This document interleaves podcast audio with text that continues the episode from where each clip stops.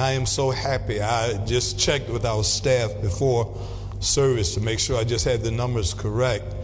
And they informed me that every week now there are over 16,000 people who view and be a part of our worship service either through our own internet ministry or through social media. And God says something to me. God says you are concerned about how you're you going to ever replace 4,000 people in an audience, and I've given you over 16,000. Somebody say, but God. In fact, somebody ought to send a message and says, but God. And then God reminded me, this is so important. God reminded me, Elder William A. Jackson, that this was never about Bible Way. This was never about you. And God says, from this point on in your ministry and in this ministry, don't focus on those numbers because God's in charge of all of that. And if one person is reached, then it's worth it. And we've received letters from people that are incarcerated, says our broadcast has turned their lives around. And this service from people throughout the world has made a difference in their life. And we say to God be the glory. So to our worship team, thank you all so much, our praise and worship team, to our band, thank you all, to our media ministry, thank you to the wonderful uh, members and friends of the Bible Way Church family of Atlas Road that's out there that continue to support this ministry with your finances. Thank you, and with your prayers and with your support. Thank you because God gets the glory. Perhaps our testimony is similar to what Joseph's testimony was. At the end, Joseph had been through the pit and the dungeon. His brothers kneel down before him, and Joseph says, Don't worry about it.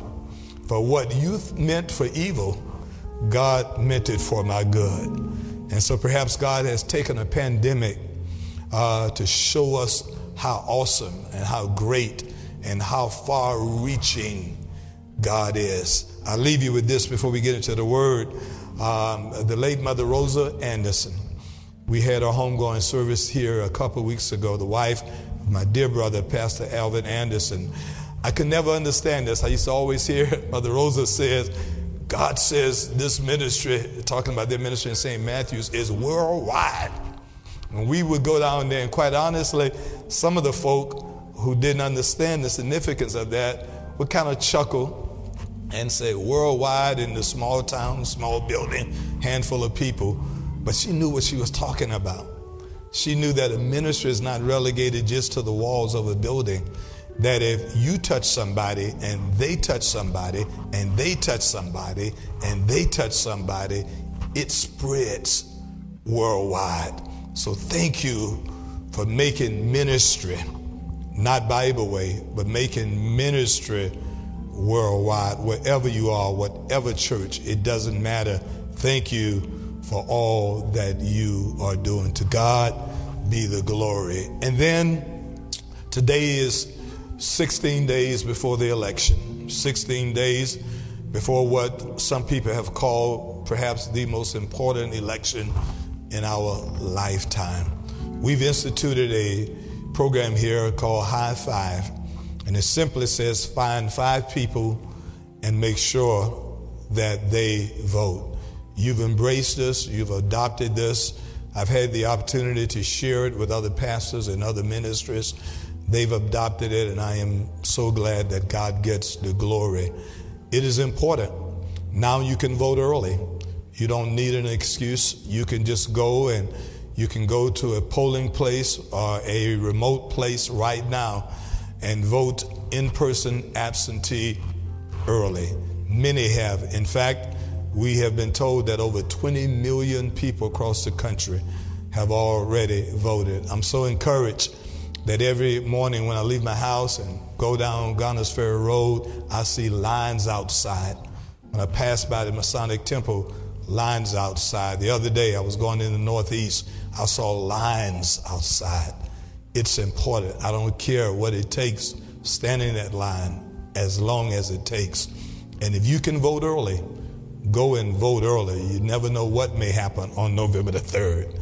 Get it in the bank right now. Amen. Uh, I plan to go next week for the first time in my adult life.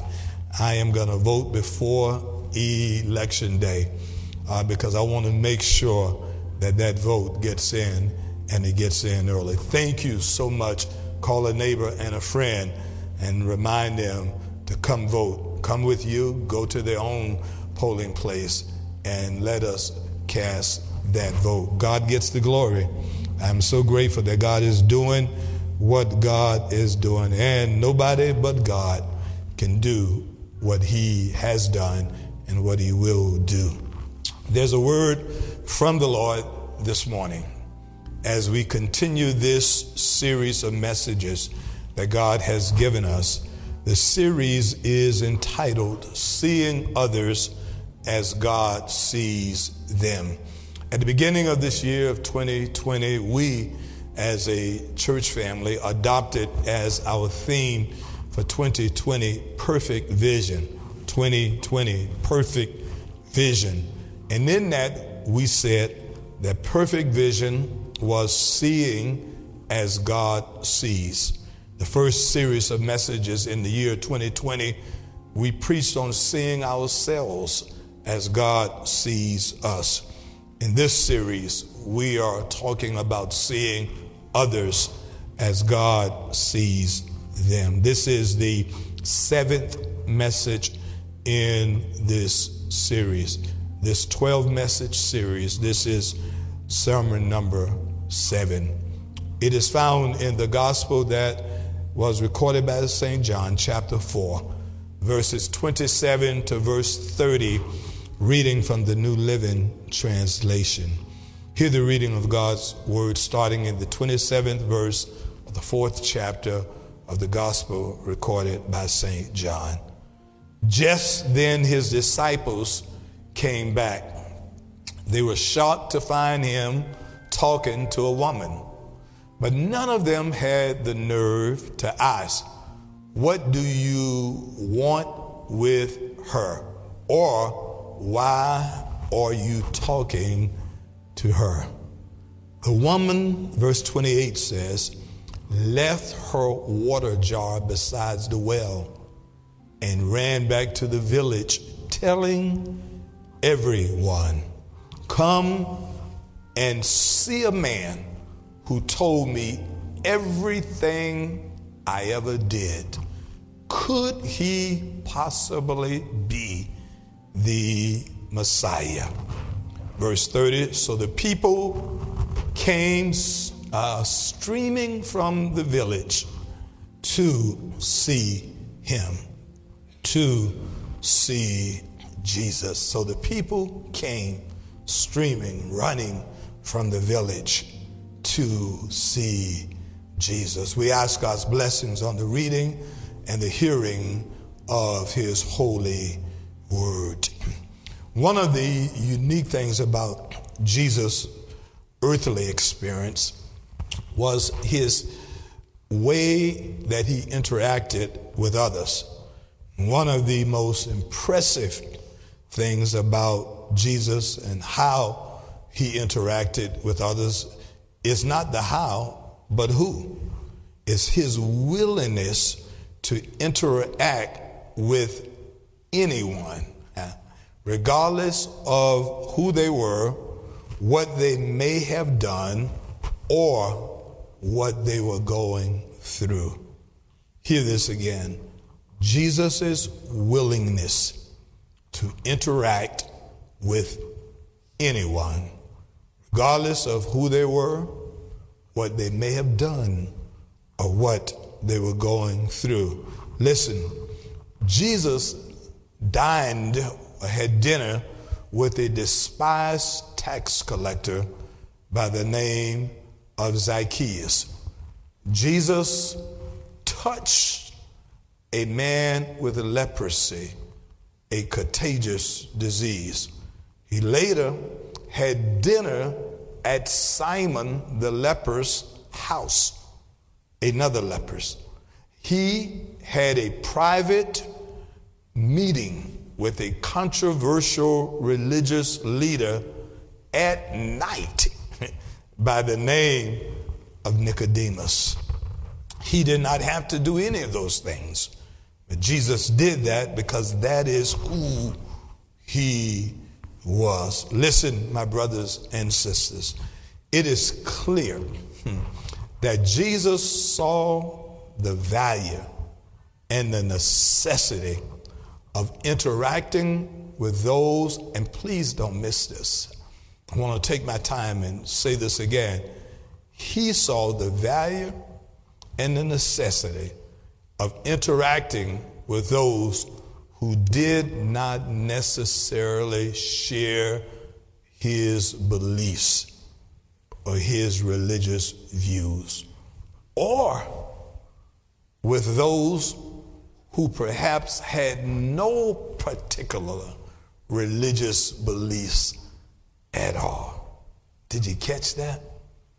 Jesus saw the value of interacting and having a conversation with those who did not believe like he believed, or with those who had no beliefs at all. You remember the example when the man says, But help my unbelief?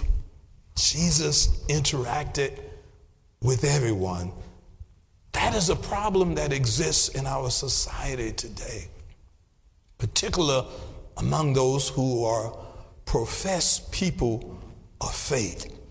We have limited ourselves, we've isolated ourselves, we have compartmentalized ourselves in areas where we only associate with folk who think like us, folk who believe like us.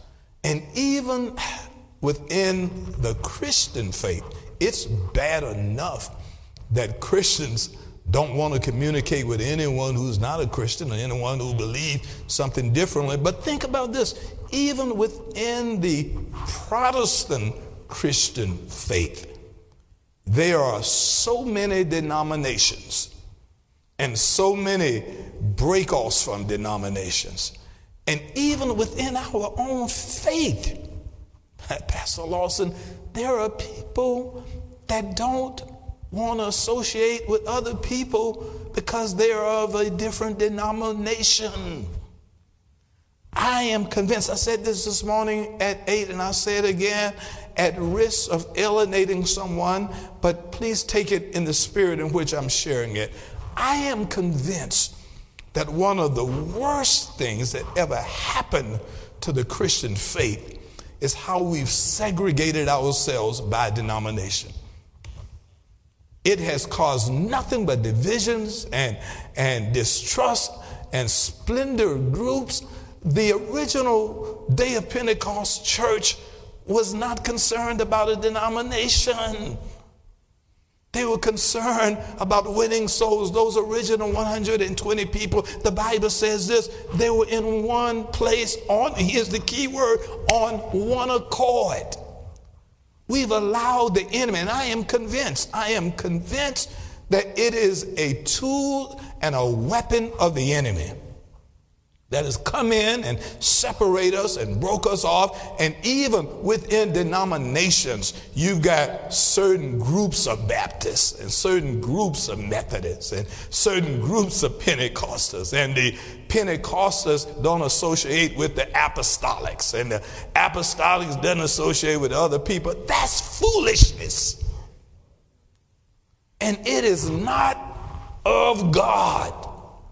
That is not the will of God on how we should conduct ourselves. The Bible said, Let your light so shine among, on earth among men so that they may see your good works.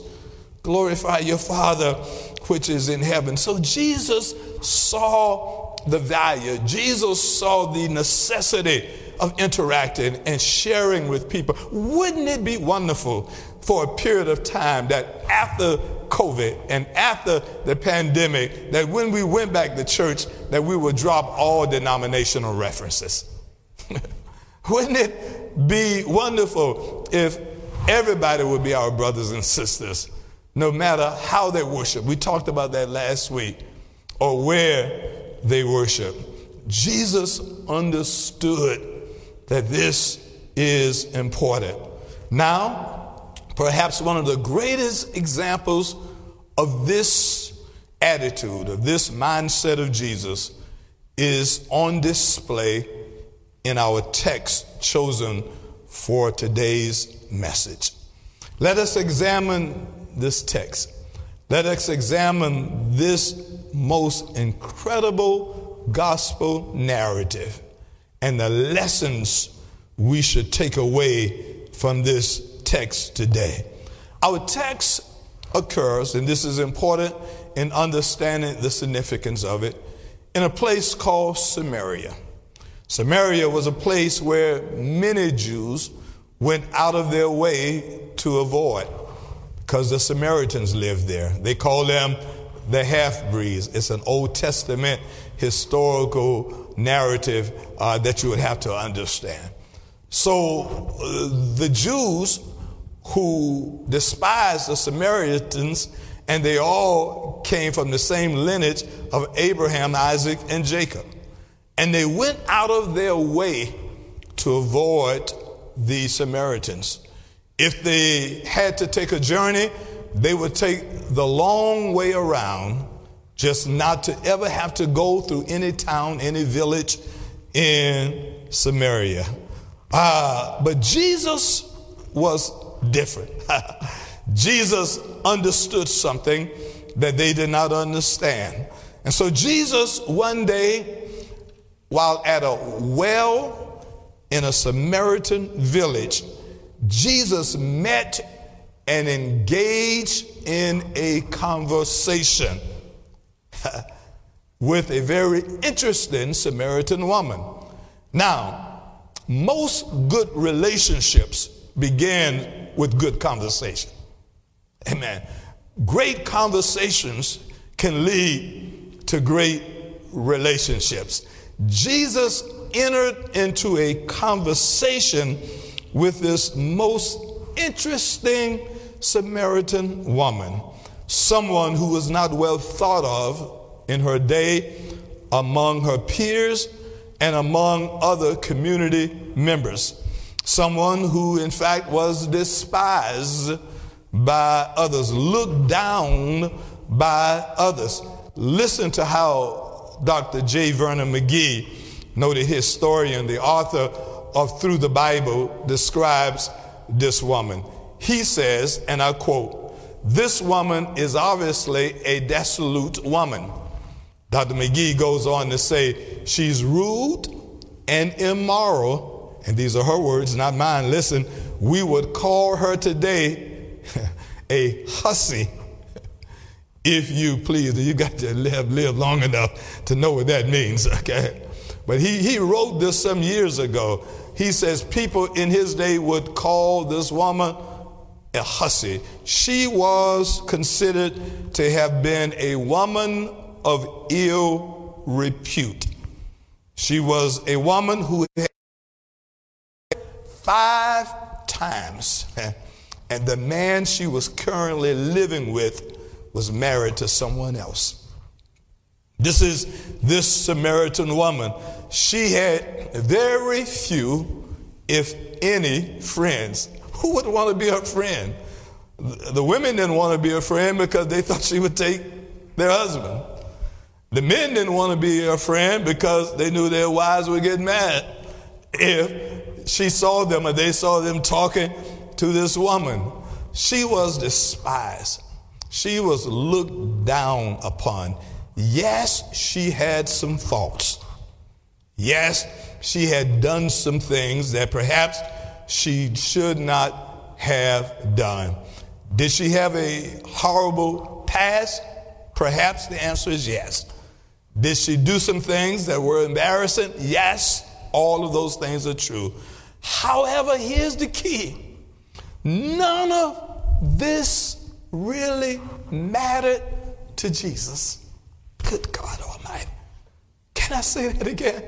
None of this really mattered to Jesus. Can I talk to some holier than thou folk, sanctimonious folk who just think that you're too good to associate with some people? None of this really mattered to Jesus. As we witness in his encounter with this woman in our text, Jesus knew of her reputation. Jesus knew what others thought about her, but none of this mattered to Jesus because Jesus saw something whoo, that others refused or never wanted to see in this woman. Listen, for the next few moments, there are three key and important insights from Jesus' encounter with this Samaritan woman that we would like to discuss and make it relevant to our lives today. Three key significant insights. Insight number one is this Jesus went to that particular town, Samaria, in that particular village, Sychar, the text says, at that particular well on purpose. Don't miss this. And I want to leave it right there on the board for you to see it. Jesus went there at that time in that village at that well on purpose. He went there to have a conversation with one woman. If Jesus wanted to have a conversation with many of the women of the village, he would have gone, Pastor Matt, early that morning because that was the time the popular time when women from the village would come to draw their water for their household duties and to communicate with other women and people from the village. The well, I get this, that's why it's used in the subject. The well was a common meeting place. It was popular, it was well known, and it was a place that everyone at some point would have to go because there weren't any running waters for common folk of that day. Most folk didn't live like the Roman elite and had uh, their own little water system. These were common folk who got their water by going and dipping in the well and drawing water, and it was uh, expected to go before the sun would come out early in the morning when other people were around there and Susie see Betty and Bessie see Patsy and Patsy uh, see Lane and everybody else sees everybody else. And while you're drawing your water, you'll say, well, how's your son doing? How your daughter doing? How's your husband doing? How's the family doing? I hope your mother is feeling better. I hope your daddy is recovering from his accident. The well was a gathering place. People went to get alone and to talk and to draw their water. And you go early, and nobody goes at noon. Uh, the only people that went at noon are the people who were just desperate for an immediate drink right there. You didn't go there at noon to get water from your household, except this one woman. this one woman knew that I can't go in the mornings. They don't want to see me. They don't want anything to do with me. I don't want the eyes to be rolled at me again. I, I don't want to be ostracized again. So I'll wait until nobody is there. And I'll go and get my water and take it back home. But that day, whew, there was a man from Galilee by the name of Jesus who showed up, somebody shout on purpose. Everything that happens in your life is on purpose. Uh, you didn't stumble across where you are, it was on purpose. Uh, you didn't just happen to be where you are and what you're going through. You didn't happen to just have that job. If God has blessed you, it was on purpose. Jesus went there on purpose. In fact, the text tells us in John chapter 4, the New Living Translation puts it this way He had to go through Samaria. The King James puts it this way He needed to go through Samaria. Listen to this. He had to go through. He need. Why did Jesus have to go there? Why did Jesus need to go? He didn't need to go there just so he can get something to drink. He needed to go there for a reason. Jesus had a purpose in mind. This day, I'm going to meet somebody who needs to have a conversation with me. So, the first key insight in this text is that Jesus went to that town and that village at that well on purpose. For us to remember today that everything that happens in our life on purpose. I am convinced that we've been in a seven month virtual experience in 2020 on purpose. Somebody said, wait a minute, Pastor Jackson, what are you saying? That God sent the virus? I'm saying God knew from the beginning of time that in 2020, sometime starting March, that everything was going to shut down. And God knew that I'm doing something on purpose. It happened on purpose. Here's the second key observation in this text Jesus saw beyond this woman's faults, he saw beyond her failures. Jesus saw beyond her five failed marriages. Jesus saw beyond her adulterous current relationship uh, Jesus saw a woman that was hurting. mm. Jesus saw a woman that just needed to talk to someone. Jesus didn't see a woman uh, with a whole lot of failed relationships. And Jesus just didn't see a fast, loose uh, woman, but Jesus saw somebody that had been hurt so many times. Can you imagine the experiences of those five failed marriages? Could you imagine what she had went through? Could you imagine her thinking, well, this one has to work? Number three, got to be better than number one and number two.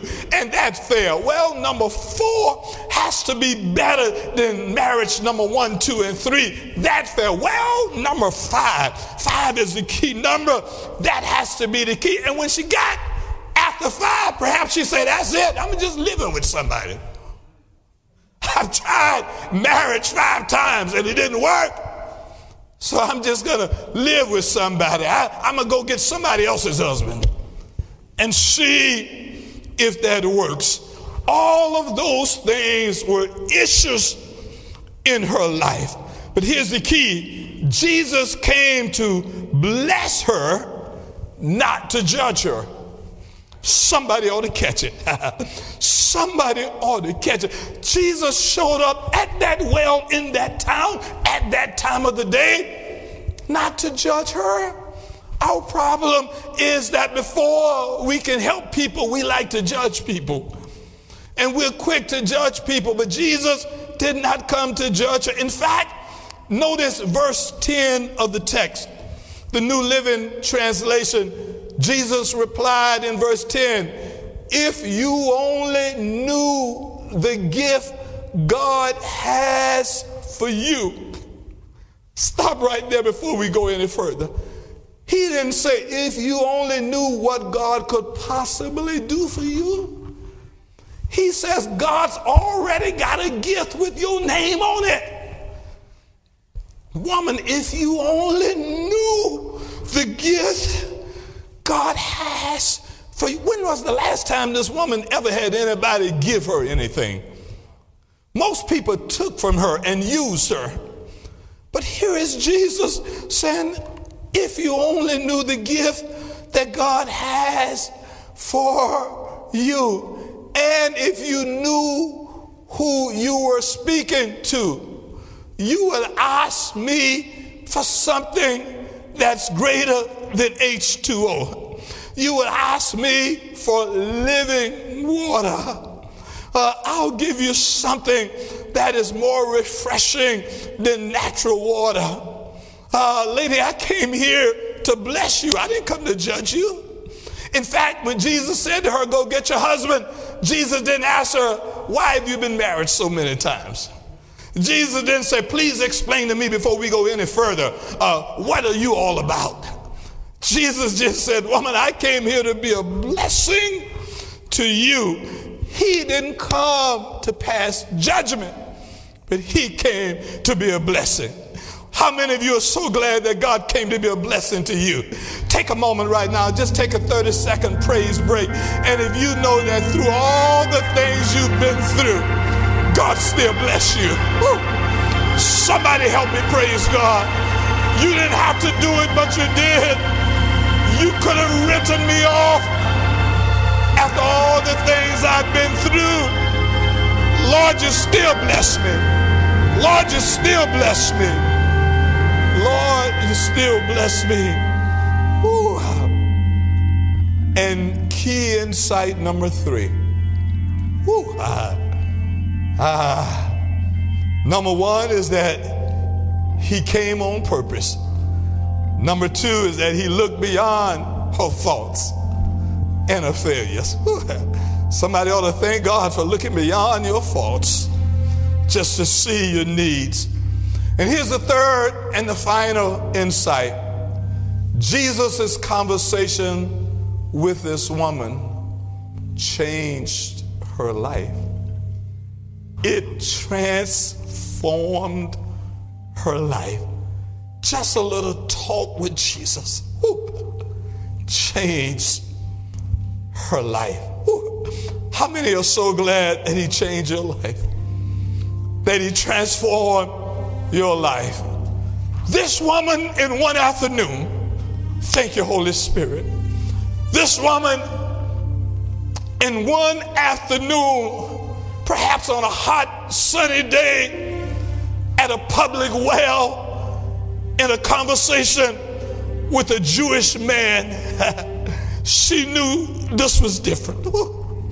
She knew there's something about this man that's different. He knows everything about me, but yet He didn't judge me. He knows all of my mistakes, but yet He still had a conversation with me. He was still willing to interact with me.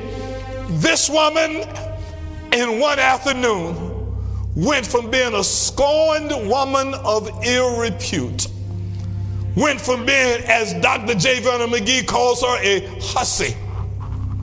She went from being despised by everybody in the village to now she became a powerful witness of the Jesus that we know of today.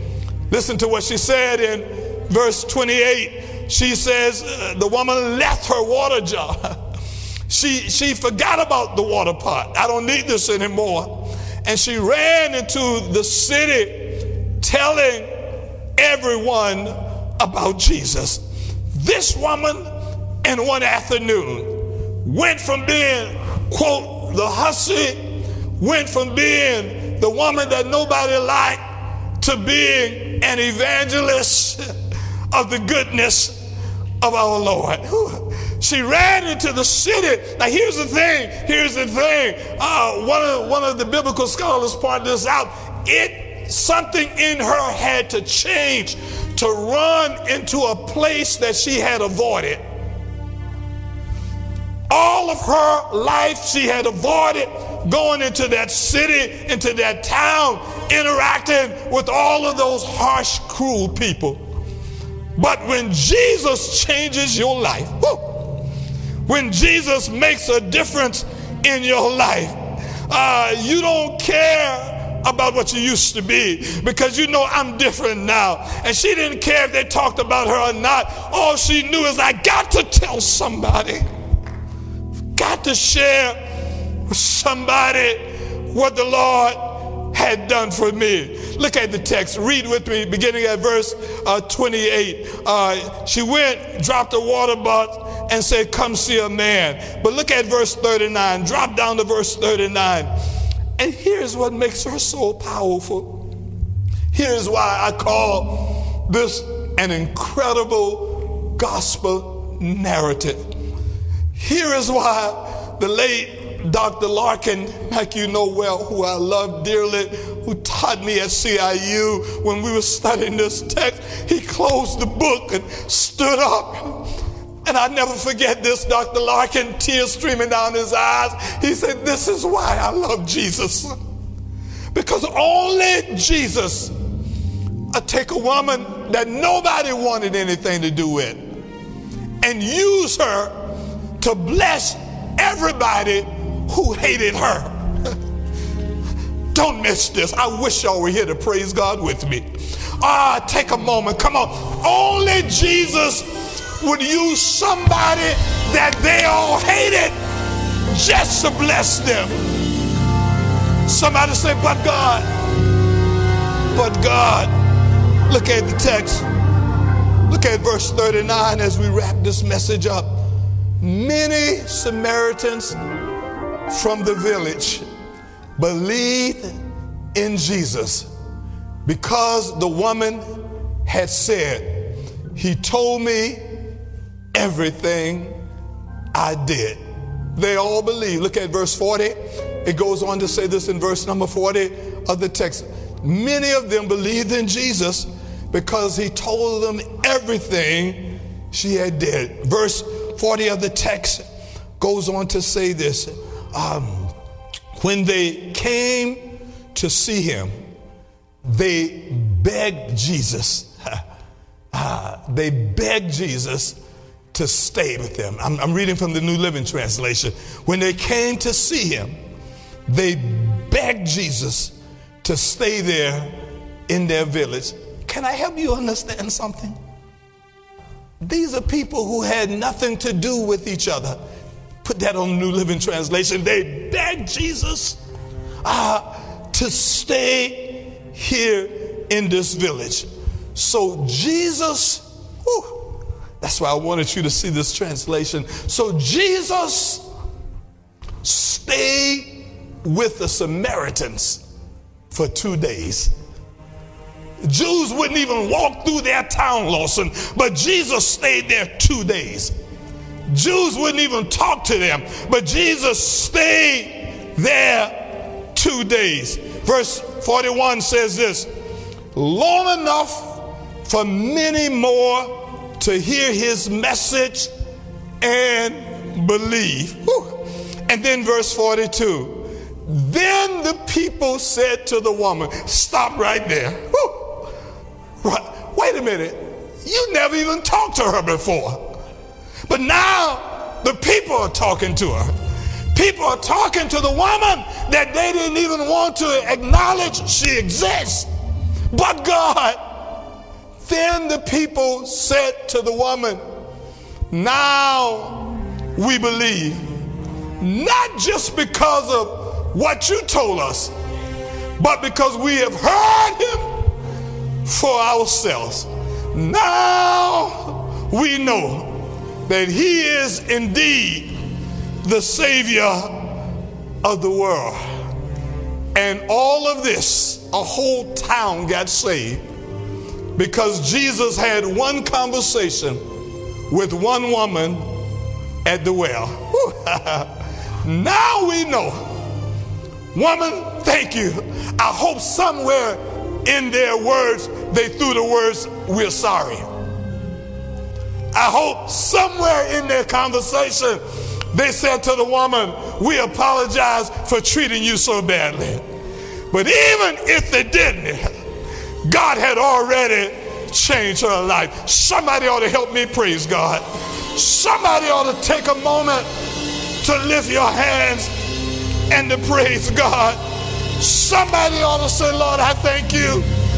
I thank you for meeting me where I was. I was hurting. I was hurting.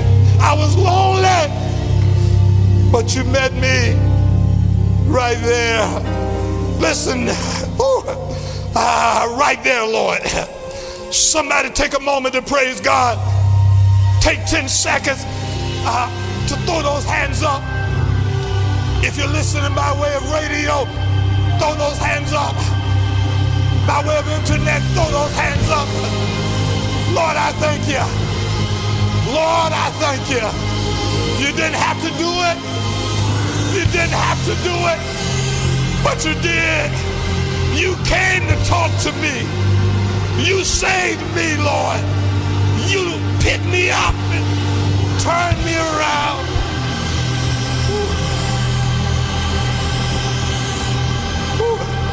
Listen. So here it is. As, as Bill come we prepare for the altar, here's the last point. As we prepare to conclude this message, God has asked me to say this to you. Let us all remember that, like the Samaritan woman at the well, the Lord desires to have a up close and personal relationship with each of us. that is the gospel. God desires to have an up close and personal relationship with each of us, regardless of who we are, what we may have gone through. God wants to have a conversation with you. The question, my brothers and sisters, is this Do we desire to have a relationship with God? And if the answer is yes, He's waiting to hear from you. Just say, Here I am, Lord. Here I am, Lord. I'm by myself, but that's all right. I just need you and I to connect. And if my family doesn't love me anymore, I thank you for your uh, unspeakable love. And if I've lost my job and don't know how I'm going to make ends meet, I thank you for being God, our provider. Whew.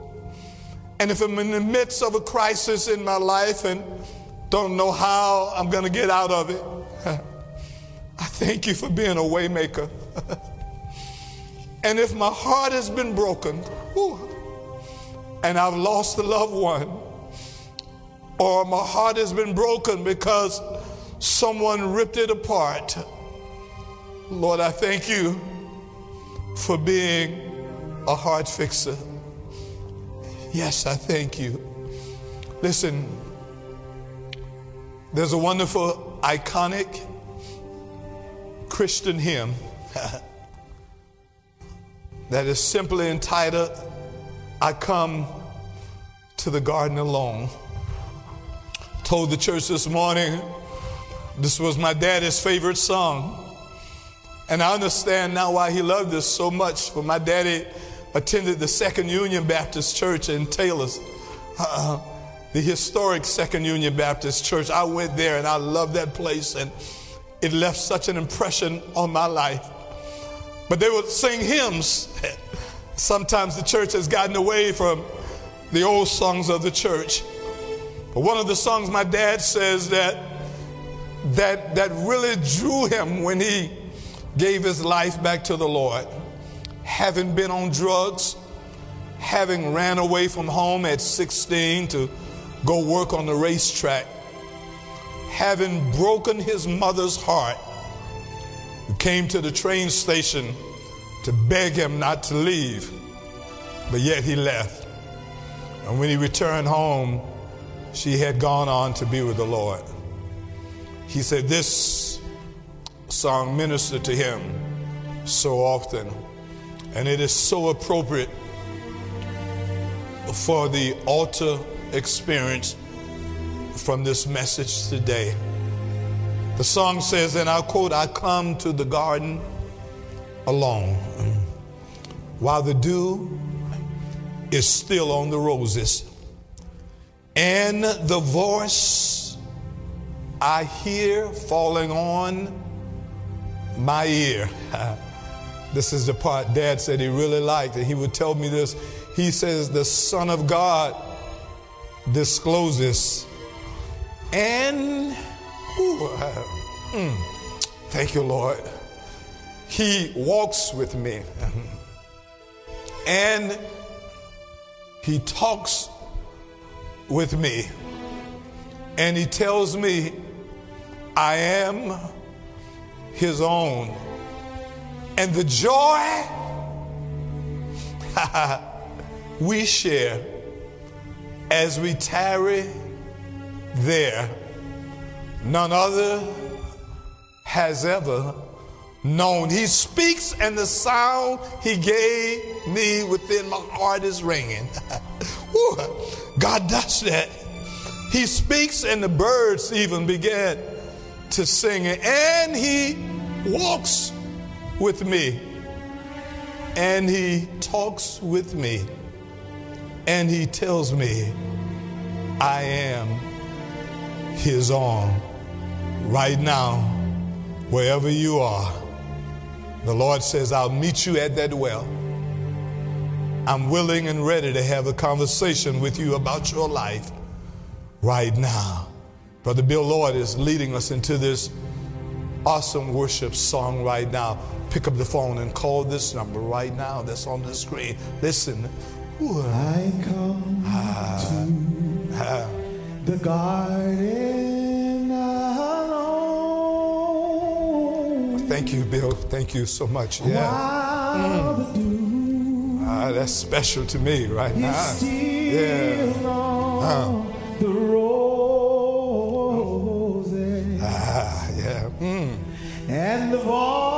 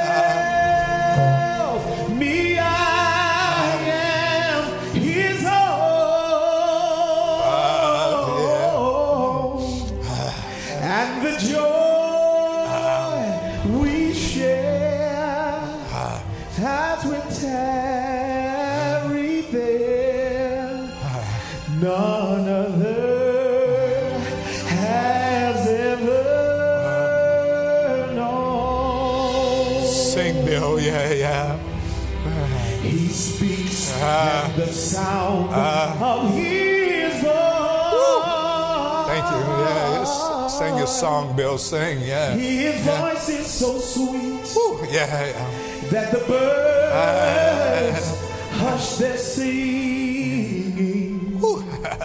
And the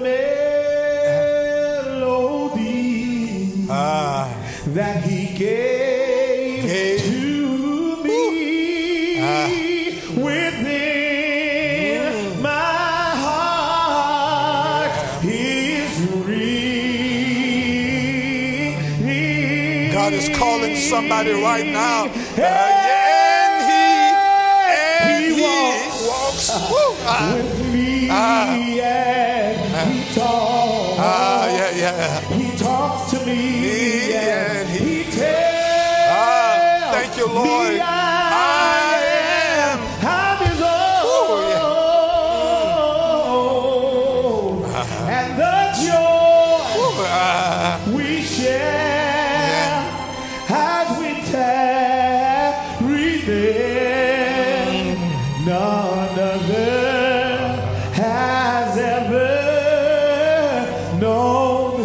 This is how they at Union Baptist. And he walks with me and he talks come on, lift those hands. with me and And he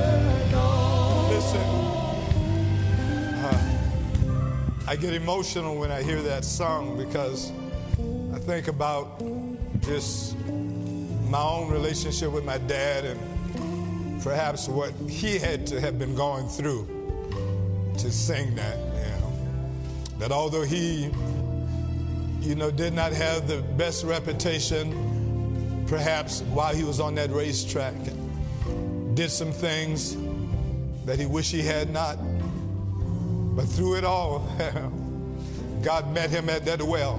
Mm-hmm. And God said to him that I came to bless you, AC. I didn't come to judge you. Mm-hmm. I came to use you. And I came to use you to send you back to that same town, mm-hmm. to those same people, and to introduce them to something special in their lives. And in 1963, he and 12 others from that same area started this ministry bill, including your mom and your dad, other aunts and uncles, all from Arthurtown, Taylor's, Little Camden. Started this simply because the Lord had a conversation with somebody and said, Now go tell them what the Lord can do. I say that in humble submission. And God reminds me of that no matter how large we think we are, or how great we think we are. And here we are on the verge of, of paying down a huge mortgage. Here we are sitting on a campus with over 120 acres. Who would have thought?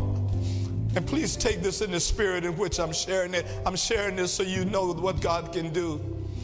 And here we are on a campus with multiple buildings, three worship centers, a family life center, C.R. Neal Dream Center, 40,000 square feet on 10 acres of land, a residential, private residential community called Congaree Point, women's centers, uh, Ruth House for teenage pregnant mothers. And it all began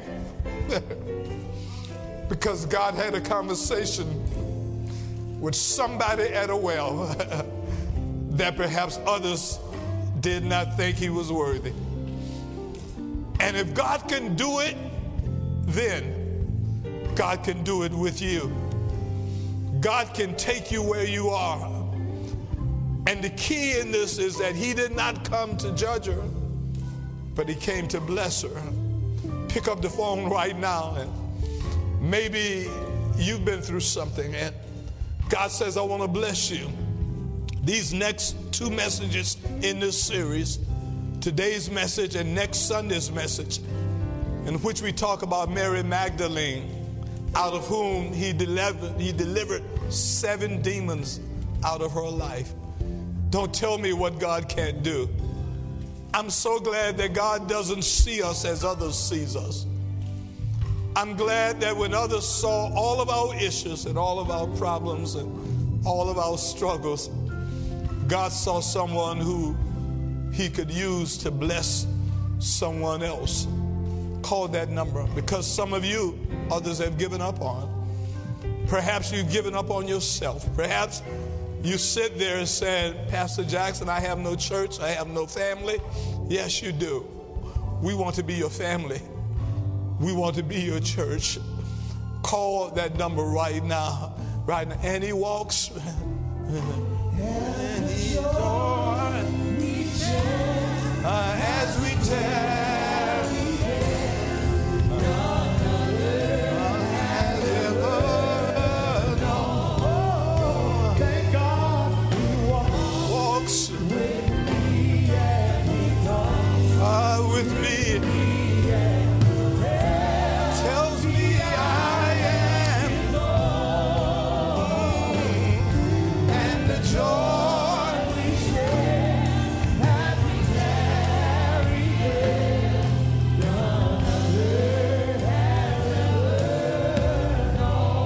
those hands wherever you are.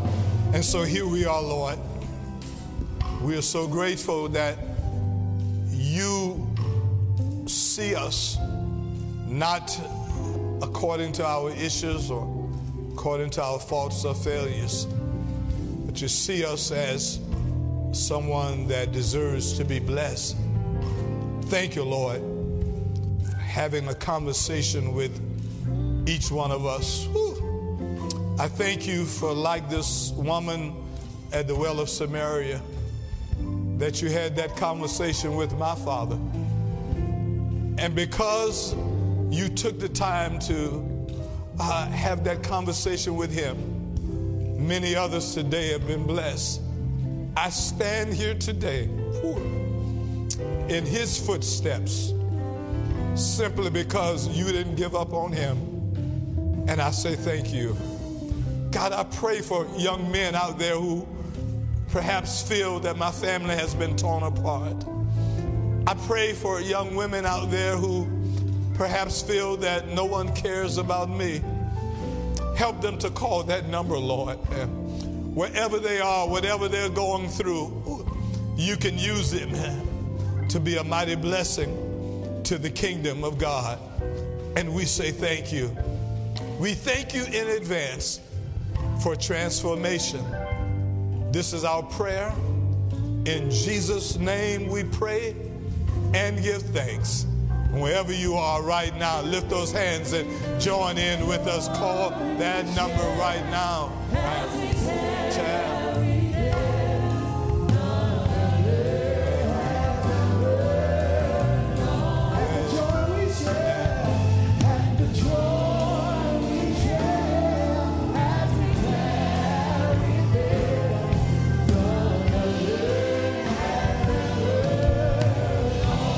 Listen, listen. Thank you so much for being a part of this worship service. I want to take this moment to say a very special thank you for all of your gifts, for all that you've done. You've heard us talk about what God has been able to do through this ministry. It has been since 2000 that God told us to reinvest in this community.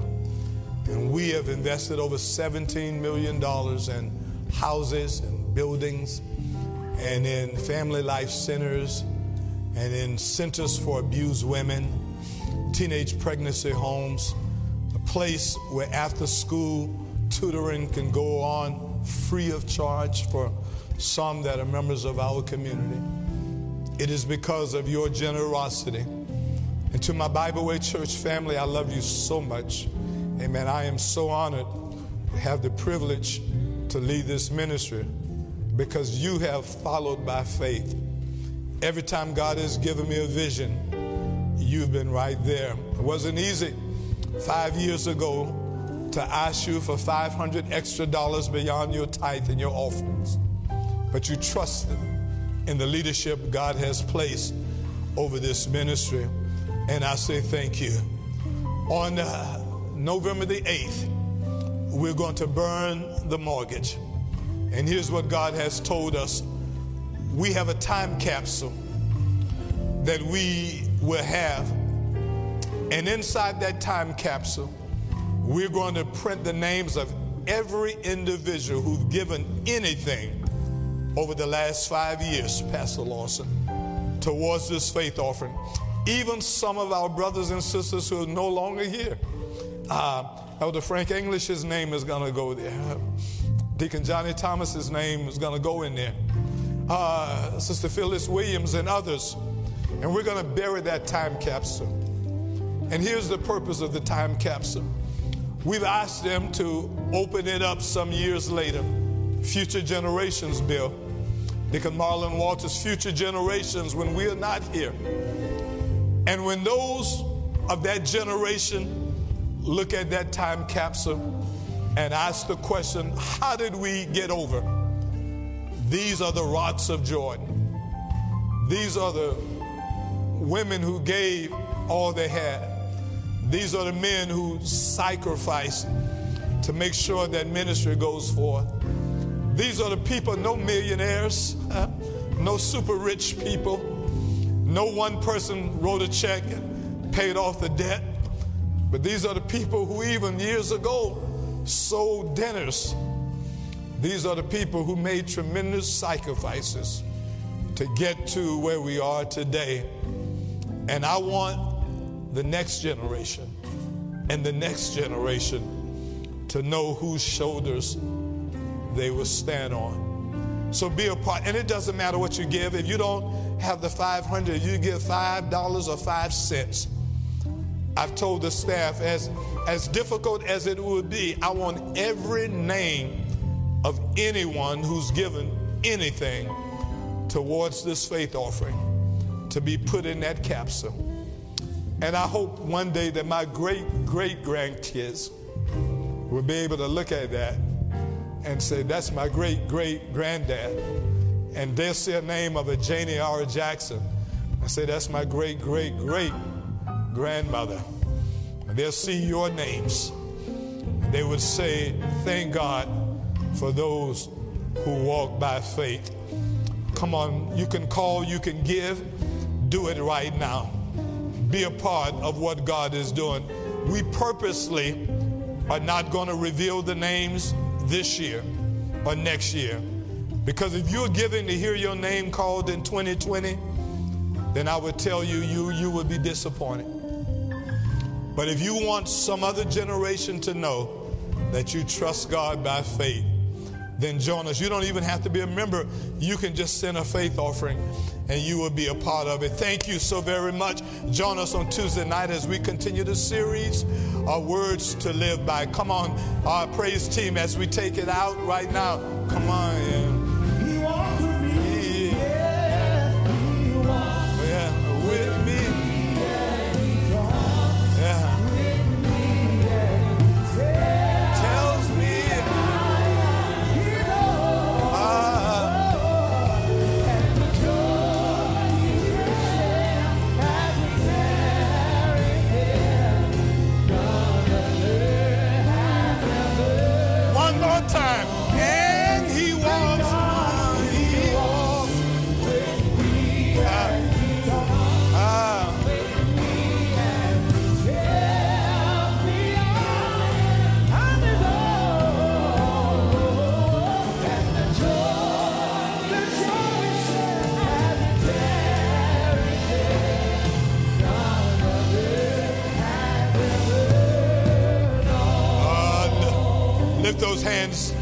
Now may the grace of God and the sweet communion of His Holy Spirit rest, rule, and abide with us now, today, and forevermore. God bless their families. God bless their houses. We declare on this day no weapon formed against them shall prosper. This is our prayer. In Jesus' name we pray. And everybody said, Amen. Amen. Amen. God bless you.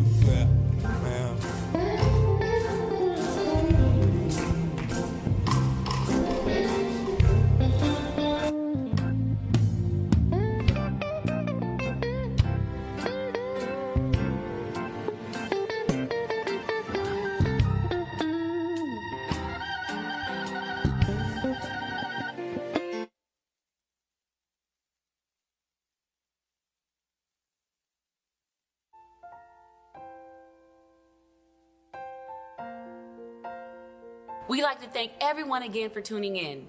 If you desire prayer, please call 1 776 1238. There are many safe, secure, and easy ways to give to Bible Way Church of Atlas Road. Online giving is available to members and guests through My Connections at bwcar.org. You can choose to give through your bank, checking, debit, or savings account or via our mobile giving app by texting BWCAR along with your giving amount to 73256. You can mail your check to P.O. Box 90309, Columbia, South Carolina 29290. Please do not mail cash. Financial donations will be accepted at the church on Tuesdays from 12 p.m. to 6 p.m. If you feel as if this service was a blessing to you, please be sure to share with your family and friends. For additional announcements and for more information, be sure to visit our website at bwcar.org. High Five is a faith based, nonpartisan voter participation project.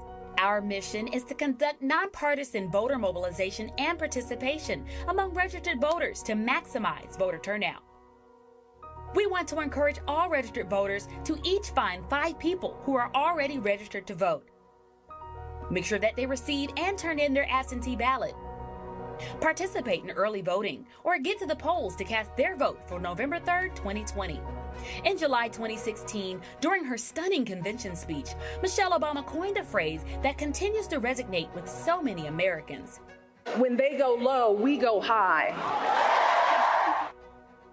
As we move closer to November 3rd, we want to ensure that we increase voter turnout.